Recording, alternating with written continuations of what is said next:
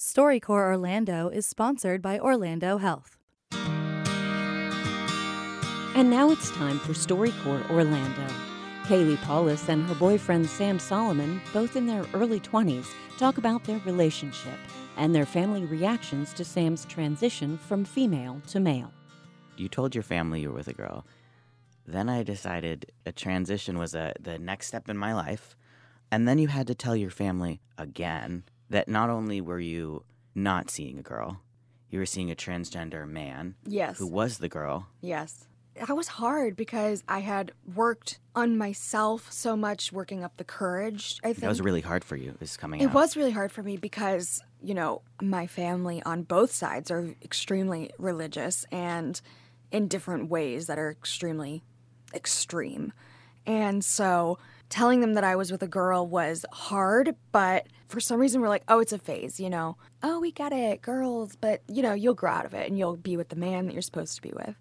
And so there was also a part of me that when coming out, you want to prove them wrong a little bit and you want to be like, I'm going to be with this person forever and you're going to understand that it's not a phase. And so then you transitioned and I kept that from my family for a long time because I wasn't willing to kind of admit defeat is almost what it felt like. Like they were like, "Oh, it's a phase," and it was almost like, "Yeah, you're right, it was a phase because now I'm with a man again." But it's confusing because it wasn't. Like you're not a different man. You're you're the same person that was the person that I came out with. it's a little confusing. I told my mom, and she was really cool with it. She had a little trouble, I think, with the pronouns right at the beginning, but she was willing to try. Um, She still has a little trouble with the still pronouns, has a little but trouble. she tries. My dad He's kept the coolest dude. He's so cool. But I was really nervous to tell him. He's also not here since you're here and he's in Mm-hmm. Afghanistan and you guys don't talk much. You talk Maybe once a week. once a week you Skype. Yeah. And it's not a long Skype, so it's you got to get a lot in. Now that this whole transition has happened, you know, a transition lasts about 6 years Mm-hmm. with the hormones and all that. Right. I'm about a fifth done with this. Did I make the right choice? Yes, of course. oh my gosh. You made the right choice for you. And I Mm-hmm. think that ended up being the right choice for us. You needed to do this and you were unhappy. You weren't presenting as your authentic self.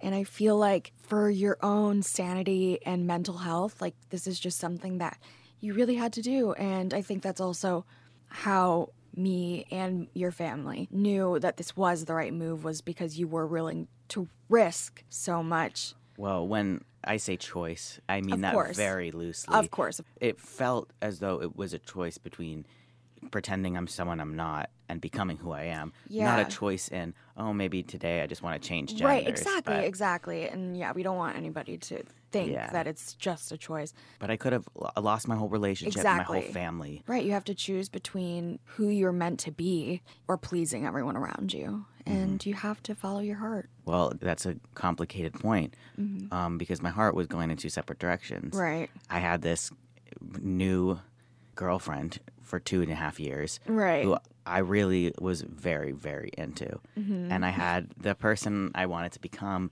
And there was points in our relationship where I felt like those might not be able to happen together. Yes. And that was the toughest decision I've ever made Right. is knowing, well, what if I choose this and I lose this? That was Sam Solomon and his girlfriend, Kaylee Paulus, from the StoryCorps mobile booth in Orlando. Produced locally by Bill Johnson at WMFE.